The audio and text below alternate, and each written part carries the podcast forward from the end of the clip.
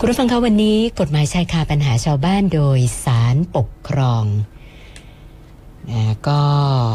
หยิบเอาเรื่องของความสวยนะมาคุยกันหน่อยนะคะ หัวข้อของเราวันนี้ก็คือสวยไม่ปลอดภัย เพราะการรักษาไม่เป็นไปตามมาตรฐานนะก็ต้องยอมรับว่าความสวยเนี่ยก็เป็นแรงดึงดูดอย่างหนึ่ง ที่ทำให้ผู้หญิงเราเป็นที่ต้องตาต้องใจนะคนส่วนใหญ่ ถ้าถามสิบคนเนี่ยว่าใครอยากสวยบ้าง อาจจะยกมือกันทั้งสิบนะคะนะเพราะว่านะความสวยนี่เองอะค่ะก็เลยทำให้หลายคนนะไม่รู้จะทำยังไงให้ตัวเองสวยแล้วก็ดูดี ในขณะที่อายุก็เพิ่มมากขึ้นนะหรือว่าอายุไม่มากแต่ต้องการอยากจะสวยกว่านี้นะก็ต้องไปพึ่งศัลยกรรมค่ะนะซึ่งก็ปฏิเสธไม่ได้นะคะว่าปัจจุบันนี้เนี่ย เครื่องมือความรู้ความสามารถของแพทย์เนี่ยสุดยอดเลยนะ สามารถเปลี่ยนชีวิตของหลายคน เปลี่ยนหน้าตาของหลายคนบางทีให้กลายเป็นเหมือนคนละคนเลยนะคุณผู้ฟังเคยดูรายการ Let Me In ไหมล่ะคะถ้าเคยดูเนี่ยจะรู้ว่า โอ้โหศัลยแพทย์สมัยนี้ทำได้ขนาดนี้จริง นะคะ แต่ว่ายังไงก็ตามค่ะนะไม่ใช่ว่าจะได้อย่างนั้นร้อยเปอร์เซ็นทั้งหมดนะคะ หลายท่านอาจจะได้ดูข่าวเหมือนกันว่ามีบางรายนะเสียชีวิตจากการผ่าตัดทำศัลยกรรมนะหรือว่าหน้าตายับเยินนะได้รับผลกระทบอะไรต่างๆ จากศัลยกรรมก็มีเหมือนกันนะคะนะซึ่งเรื่องที่เป็นคดีขึ้นสู่ศาลปกครองวันนี้ รายละเอียดจะเป็นยังไงนะสัญญาณจากท่าน ตุลาการหัวหน้าคณะศาลปกครองชั้นต้น ประจำศาลปกครองสูงสุด ในฐานะรองโฆษกศาลปกครอง คุณสายทิพย์สุขคติพันธ์มาแล้ว เดี๋ยวท่านเล่ารายละเอียดให้ฟังนะคะ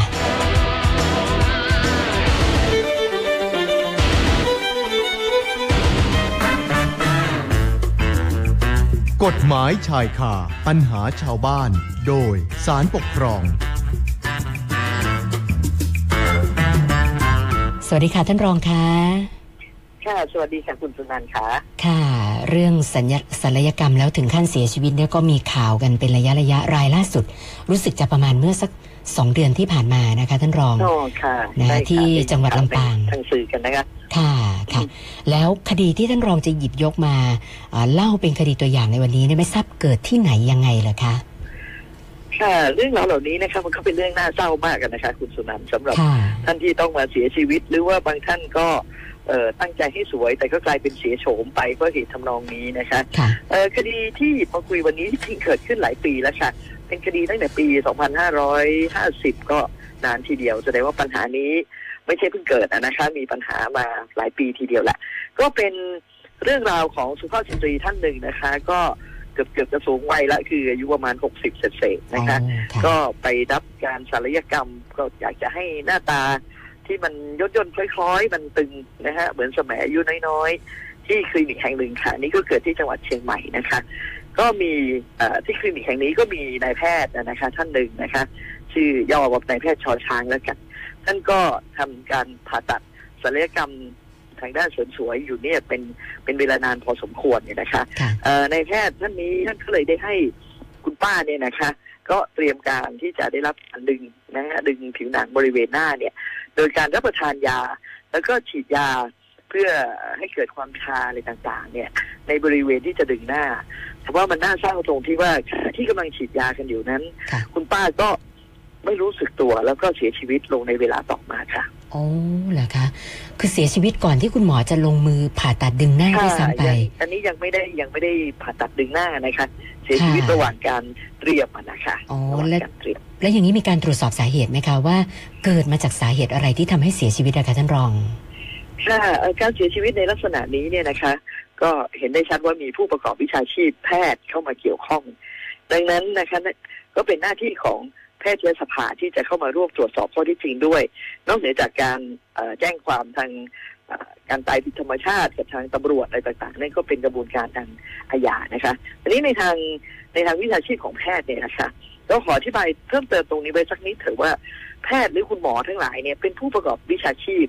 ที่มีความสำคัญและมีความรับผิดชอบสูงอะนะคะ ก็คือเป็นเรื่องของความเป็นความตายของคนนะนะคะค่ะแล้วก็เป็นการใช้วิชาความรู้เฉพาะ ที่ต้องมีการศึกษามาอย่างดี เพราะฉะนั้นจะต้องมี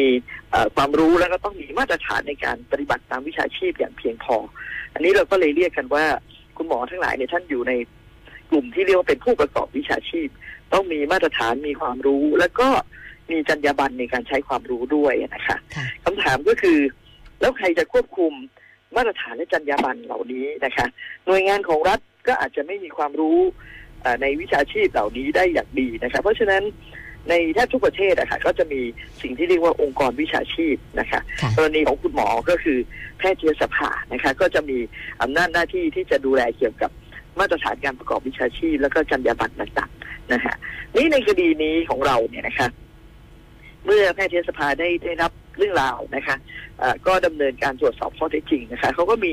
กระบวนการของเขานะคะกำหนดกฎมายกฎหมายข้อบังคับไว้นะคะว่าต้องดำเนินการอย่างไร ก็มีการตั้งคณะอนุกรรมการสอบสวนขึ้นนะคะซึ่งก็ประกอบไปด้วยคุณหมอทั้งหลายนี่แหละค่ะแล้วก็ในระหว่างการสอบสวนนะคะก็จะขอให้ราชวิทยาลัยวิสัญญีแพทย์นะคะ คือกรณีนี้คุณสุนัน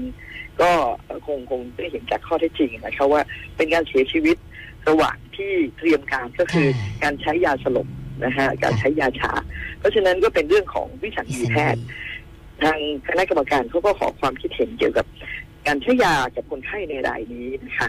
ซึ่งทางวิสัญญีแพทย์ก็มีหนังสือแจ้งมาว่า หลังจากตรวจสอบข้อเท็จจริงต่าง ๆ รวมทั้งรายงานทางนิติเวชนะฮะของการเสียชีวิตเนี่ยต่างๆ แล้วเนี่ย ทางราชวิทยาลัยสัญวิสัญญีแพทย์ก็แจ้งว่า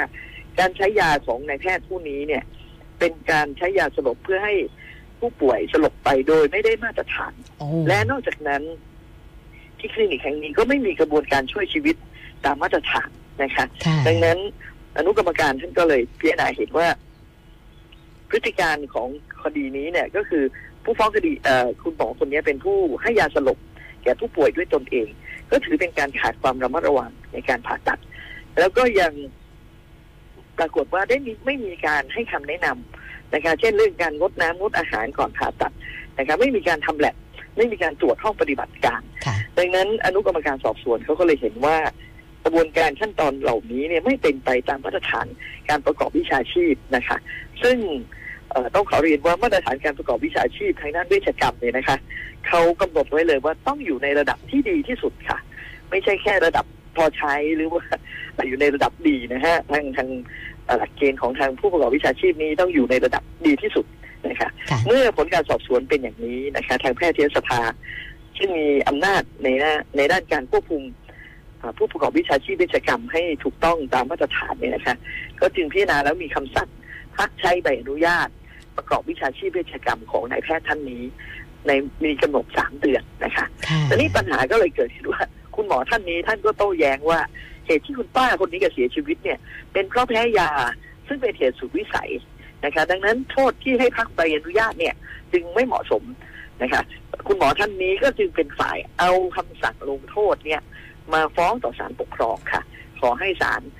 พิพากพิพากษาเพิกถอนคำสั่งดังกล่าวนะคะค่ะ เอ๊ะท่านรองคะแล้วคุณหมอท่านนั้นเนี่ย คือไปฟ้องศาลปกครองทันทีที่ได้รับคำสั่งของแพทยสภาอย่างนั้นเลยหรือเปล่าคะเอ่อค่ะ โดยทั่วไปเวลา ท่านคนใดคนหนึ่งได้รับคำสั่งทางปกครองลงโทษหรืออะไรต่างๆ เนี่ย มันจะต้องมีการอุทธรณ์คำสั่งนะคะ ต่อต่อหน่วยงานนั้นเองซะก่อนนะคะแต่ว่าในเอ่อแล้วก็กรณีนี้คุณหมอแกก็ทำไงทำตามขั้นตอนอย่างนั้นอุนะทธรนะณ์คะแล้วใช่ไหมคะคืออุทธรณ์คำสั่งดังกล่าวแต่แพทยสภา แต่ว่าในกรณีของแพทยสภาเนี่ยเอ่อเนื่องจากมันเป็นการมีมติโดยคณะกรรมการนะคะคำวินิจฉัยชี้ขาดของแพทยสภาเนี่ยเขาก็กำหนดไว้ว่า ถือเป็นที่สุด ไม่ไม่อาจวิทพิเอ่อไม่อาจมาขอให้พิจารณาเป็นอุทธรณ์ได้นะคะค่ะดังนั้นคุณหมอชอช้างท่านนี้ก็มายื่นฟ้องต่อศาลปกครองนะคะนี่การฟ้องเนี่ยคุณหมอซึ่งเป็นผู้ฟ้องคดีก็ฟ้องแพทยสภาค่ะนะคะ โดยสถานะเนี่ยแพทยสภาอย่างที่อธิบายเมื่อกี้นะคะ ก็เป็นองค์กรวิชาชีพค่ะ ก็จะมีกฎหมายที่เกี่ยวข้องกับเขาโดยเฉพาะมีบรรดาคุณหมอ ที่ทรงคุณวุฒิต่างๆเนี่ยนะคะ ก็ร่วมกันเป็นแพทยสภา แต่เขาไม่ได้เป็นหน่วยงานของรัฐโดยตรง แต่เขาทำหน้าที่นะคะแล้วเขามีอำนาจในการควบคุมความประพฤติของผู้ประกอบวิชาชีพเวชกรรมทั้งหลายนะคะก็ถือเป็นการใช้อำนาจแทนรัฐในการควบคุมตรวจสอบวิชาชีพนะคะ องค์กรประเภทนี้เอ่อท่านที่อยู่ในวิชาชีพต่าง ๆ อาจจะเคยได้ยินบ้างเนติบัณฑิตอย่างนี้นะคะค่ะสภาวิศวกร สภาสถาปนิก สภาการพยาบาลพวกเนี้ยเป็นหน่วยงานที่เราเรียกว่าเป็นองค์กรวิชาชีพนะคะ ใช้อำนาจ เช่นออกใบอนุญาต หรือถอนใบอนุญาตอะไรพวกนี้ได้นะคะค่ะดังนั้น เมื่อเกิดกรณีพิพาทเกี่ยวกับการปฏิบัติหน้าที่ของแพทย์นะฮะแล้วมีการร้องเรียนกล่าวหาไปยังแพทยสภากล่าวโทษว่าคุณหมอท่านนั้นไม่ปฏิบัติตามจริยธรรมหรือว่าปฏิบัติหน้าที่โดยไม่ได้มาตรฐานเนี่ยแพทยสภาเขาก็จะพิจารณาอย่างที่เล่าไว้ตอนต้นใช่ไหมคะ แล้วเมื่อเขาพิจารณาแล้วมีคำสั่งลงโทษ หรือเช่นอาจจะตักเตือนภาคชันพักใช้อะไรก็ตามเนี่ยคนที่ถูกลงโทษก็อาจเอาคำสั่งนี้มาฟ้องศาลปกครองได้ หรือในทางกลับกัน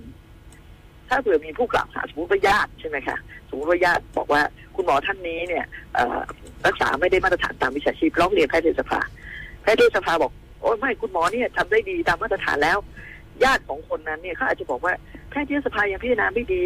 แต่เขาก็อาจจะเอาเรื่องนี้มาฟ้องต่อศาลปกครองได้เช่นเดียวกันนะครับค่ะมันก็สามารถจะเกิดเอ่อการฟ้องคดีที่ศาลปกครองได้ทั้งสองด้าน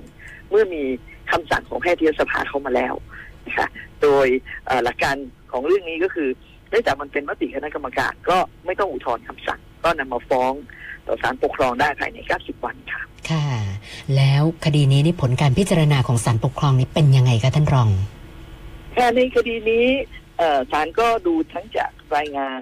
ที่ทางแพทยสภาได้ทำการสอบสวนนะคะอ่าว่าได้ถามหาเอ่อข้อมูลข้อเท็จจริงต่างๆเพียงพอไหม แล้วก็ เราก็ยังแสวงหาข้อเท็จจริงจากพยานผู้เชี่ยวชาญนะคะเอ่อในรายการครั้งก่อนๆดิฉันก็เคยคุยกับคุณสุนันท์อยู่เหมือนกันว่า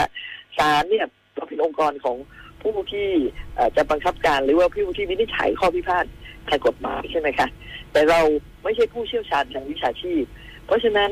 บางเรื่องเนี่ยเราต้องใช้พยานเชี่ยวชาญนะคะค่ะดังนั้นในคดีนี้เนี่ยเราก็ใช้ ความเห็นของพยานผู้เชี่ยวชาญ คือราชวิทยาลัยวิสัญญีแพทย์แห่งประเทศไทยนะคะเอ่อซึ่งเขาก็ให้ความเห็นนะคะในฐานะเป็นพยานต่อศาลเนี่ยว่าการให้ยาผู้ป่วยเพื่อให้สลบเนี่ยไม่เป็นไปตามมาตรฐานเขาก็เสนอรายงานมาละเอียดเลยแหละค่ะว่า ก่อนใช้ยาไม่มีการงดน้ำงดอาหาร มีการย้ายใช้ยาหลายชนิด ที่มีผลต่อประสาทส่วนกลาง โดยเฉพาะยิ่งผู้ป่วยเป็นผู้สูงอายุ 60 กว่าใช่ไหมคะเมื่อทานยาอย่างเขาก็ระบุมาเลยนะคะว่า มีการให้ยาโดมีคุ้มนะคะทำให้หลับหมดสติเกิดอาการการหายใจอุดกั้นนะคะแล้วมีการฉีดยาประเภทไดอะซิแพมเข้าไปนะคะแล้วก็มียาเคตาล่าเข้าหลอดเลือดดำนะฮะทำให้เกิดปัญหาการขาดการหายใจหรือทางเดินหายใจอุดตันได้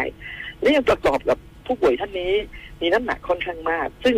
เป็นข้อห้ามพื้นฐานหรือข้อระวังอยู่แล้วที่ในการใช้ยาสลบนะคะอันนี้ก็เป็นรายงานที่ราชวิทยาลัยเขา สรุปมานะฮะกระบวนการช่วยชีวิตก็ไม่เป็นไปตามมาตรฐานคือที่คลินิกไม่ได้มีกระบวนการช่วยชีวิตที่เพียงพอบุคลากรก็ไม่พอ เพราะมีแพทย์เพียงหนึ่งคนและพยาบาลสองคนนะคะดังนั้นจากหลักฐานต่างๆเหล่านี้ศาลปกครองสูงสุดจึงวินิจฉัยว่า ขั้นตอนการรักษาของคุณหมอเฉาช้างเนี่ย มีข้อบกพร่องที่มีผลกระทบต่อสภาพร่างกายของผู้ป่วยที่เป็นผู้สูงอายุ นะคะสมรรถนะทางกายของผู้ป่วยไม่แข็งแรงนะฮะการวิเคราะห์เลือดปัสสาวะและของเหลวและสารอาหารต่างๆ ก็ยืนยันว่า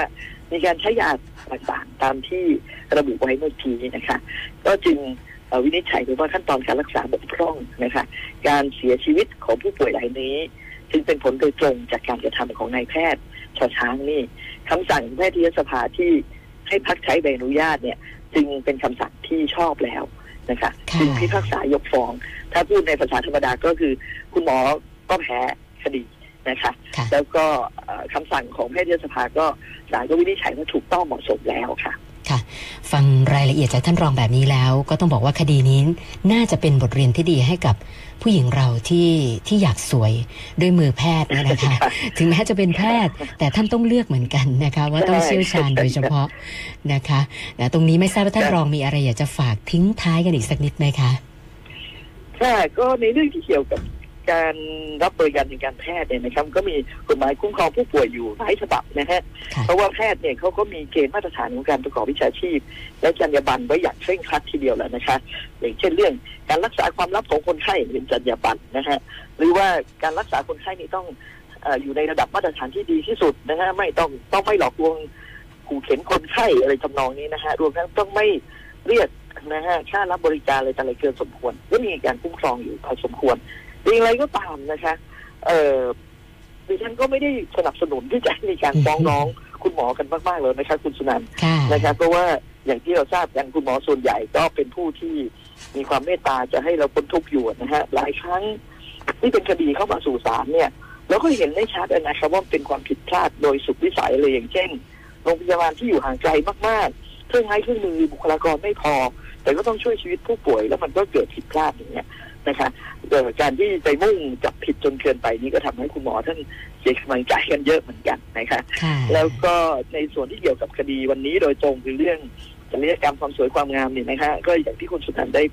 ได้เปิดประเด็นไปแล้วว่าก็ต้องพิจารณาให้ละเอียดนะครับว่าเอ่อสถานพยาบาลแห่งนั้นเนี่ยนะฮะมีความพร้อมนะคะมีผู้เชี่ยวชาญที่ได้รับการรับรอง ดีหรือไม่แล้วอีกอย่างหนึ่งที่ดิฉันอยากจะฝากไว้ก็คือกรณีอย่างนี้นะคะถ้าเกิดขึ้นกรณีที่เราทำในต่างประเทศค่ะค่ะนะฮะไปเกาหลีเนี่ยนะคะ กลับมาหน้าสวยนะฮะเหมือนกันทุกคนเลยเนี่ยนะคะ อันนี้ถ้าเกิดผิดพลาดขึ้นเนี่ย มันจะไม่อยู่ในการคุ้มครองของระบบกฎหมายไทยนะคะอ๋อเพราะฉะนั้นค่ะท่านที่กำลังคิดว่าอยากจะสวนจากเกาหลีเนี่ยนะคะ ก็ยิ่งเป็นความเสี่ยงมาก ๆ เลย นะฮะที่ที่ไม่มีใครคุ้มครอง เกิดปัญหาขึ้นมาก็จะยุ่งยากลำบากมากทีเดียวนะฮะก็อาจจะไปเรียกเอาได้กับบริษัทถ้ามีบริษัทในหน้าที่มันนำไป อันนี้ก็อาจจะมีเรื่องของกฎหมายที่เกี่ยวกับการคุ้มครองผู้บริโภคช่วยได้บ้าง แต่การจะไปตามให้คุณหมอที่ทำการศัลยกรรมแล้วเกิดผลในทางไม่พึงประสงค์มารับผิดเนี่ย ก็ทำไม่ได้นะฮะค่ะก็เราก็จะใช้ได้กับเฉพาะกรณีที่เกิดขึ้นในประเทศไทยค่ะ ค่ะ มีคำถามจากคุณนพดลกับท่านรองสอบถามครับเบื้องต้นคือเขาบอกว่าเอ่อเขามีข้อขัดแย้งกับทางอบตในต่างจังหวัดแห่งหนึ่งนะคะ แต่อยากจะสอบถามเบื้องต้นก่อนว่าคดีแบบเนี้ยนะจะขึ้นสู่ศาลปกครองได้หรือเปล่า ก็คือเขาไปได้ข้อมูลมาว่า มีอบตแห่งหนึ่งนะ กำลังจะสัดจัดซื้อเอ่อข้าวของที่มันไม่ค่อยสมเหตุสมผล แล้วก็ทำให้ประชาชนเนี่ยเสียโอกาสในการใช้งบประมาณก้อนนั้นอ๋อนะคะ ซึ่งก็ได้มีการแย้งกับทางเจ้าหน้าที่ของอบตไปแล้ว แต่ว่าค่ะก็เพิกเฉยเขาก็เลยสงสัยว่ากรณีแบบเนี้ยเป็นคดีที่ฟ้องศาลปกครองได้หรือเปล่าคะค่ะก็มีบางแง่มุมที่ฟ้องได้นะคะค่ะทีนี้ถ้าคุณนพดลเป็นเป็นสมาชิกอบตด้วย เนี่ยค่ะสามารถจะนะฮะสามารถจะหยิบยกประเด็นนี้ขึ้นมาเป็นเอ่อเป็นข้อที่นำคดีมาสู่ศาลได้นะครับ เพราะว่าถือว่าคุณนพดลในฐานะสมาชิกสภาอบตเนี่ยเป็นผู้มีส่วนได้เสียโดยตรง หรือว่าเป็นผู้เอ่อได้รับเอ่อความเสียหายอะไรอย่างเงี้ยนะคะแต่ถ้าเกิดคุณนพดลไม่ได้เป็นสมาชิกอบตนะคะเป็นประชาชนธรรมดาแล้วเห็นว่ามีข้อสงสัยอันนี้เนี่ยอาจจะไม่สามารถฟ้องต่อศาลเป็นคดีได้ทีเดียวนะคะแต่อาจจะเกิดการเอ่อ ร้องเรียนไปยังสมาชิกอบตท่านอื่นๆ หรือว่าร้องเรียนไปยังส่วนราชการเช่นพวกศูนย์ดำรงธรรม หรือว่าคณะกรรมการปปชอะไรพวกเนี้ยนะคะค่ะให้ดูเกี่ยวกับเรื่องเออการจัดซื้อจัดหาพัสดุที่ไม่ได้คุณภาพนะคะ หรือแต่ถ้าเผื่อว่าคุณนพดลเองเป็นนักธุรกิจสมมุติอะนะคะเกิดมีปัญหาว่าจะขายของบางอย่างให้อบตแล้วก็เห็นได้ชัดว่าเขามีพฤติการที่ไม่ถูกต้อง มีการคัดเลือกคู่สัญญาอย่างไม่ถูกต้องอะไรพวกนี้เนี่ย ก็อาจจะเกิดข้อพิพาทเกี่ยวกับการสัญญาทางปกครองได้ นี่ก็เป็นคดีประเภทหนึ่งของศาลปกครองเหมือนกันค่ะ ค่ะค่ะถ้าลองคำอย่างนี้หมายความว่า คือคนที่จะฟ้องคดีต่อศาลปกครองเนี่ยเอ่อค่ะตัวผู้ฟ้องเองจะต้องเป็นผู้มีส่วนได้หรือว่าเสียกับกับคดีนั้นใช่ค่ะๆใช่ไหมคะค่ะ ก็ต้องเป็นผู้ได้รับความเดือดร้อนเสียหายค่ะหรืออาจจะเดือดร้อนเสียหายอะนะคะมอันนี้ค่ะซึ่งในกฎหมายไทยเนี่ย เรายังไม่ได้เอ่อตีความสิทธิ์ตรงนี้อย่างกว้างขวางมากเท่าเท่าในบางประเทศในตะวันตกอะนะคะค่ะของเรายังค่อนข้างจะเอ่อเห็นว่าต้องจะต้องต้องชี้ให้เห็นนะคะว่า ผู้ฟ้องคดีนั้นได้รับความเสียหาย หรืออาจจะได้รับความเดือดร้อนเสียหายโดยหลีกเลี่ยงไม่ได้อย่างไรนะคะค่ะเพราะฉะนั้นถ้าเป็นประชาชนทั่ว ๆ ไปเนี่ย ถ้าเป็นคดีเกี่ยวกับเอ่อสิ่งแวดล้อมแล้วเราอยู่ในพื้นที่ที่มันได้รับผลกระทบกับสิ่งแวดล้อมนั้น โอเค เราเป็นผู้เดือดร้อนเสียหาย แต่ถ้าเราอยู่ไกลนะคะ แล้วเราเห็น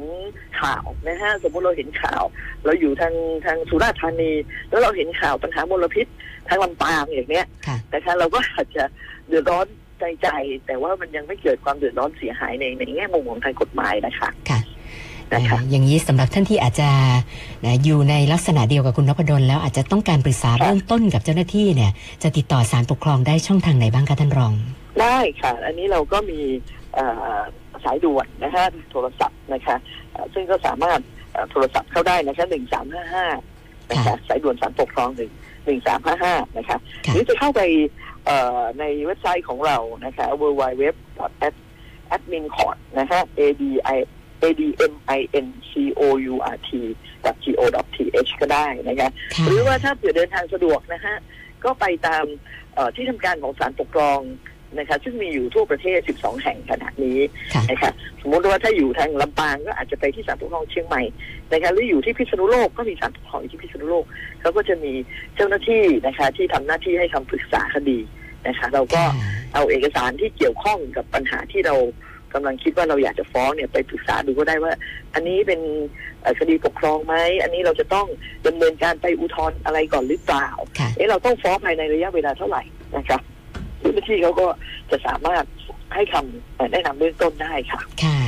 วันนี้ต้องขอบพระคุณท่านรองโฆษกศาลปกครองนะคะ คุณสายทิพย์สุขติพันธ์สละเวลามาพูดคุยให้ความรู้กับพวกเรานะคะ ขอบพระคุณมากค่ะท่านรองค่ะค่ะยินดีค่ะคุณสุนันท์ค่ะสวัสดีค่ะ กฎหมายชายคาปัญหาชาวบ้าน โดยสาร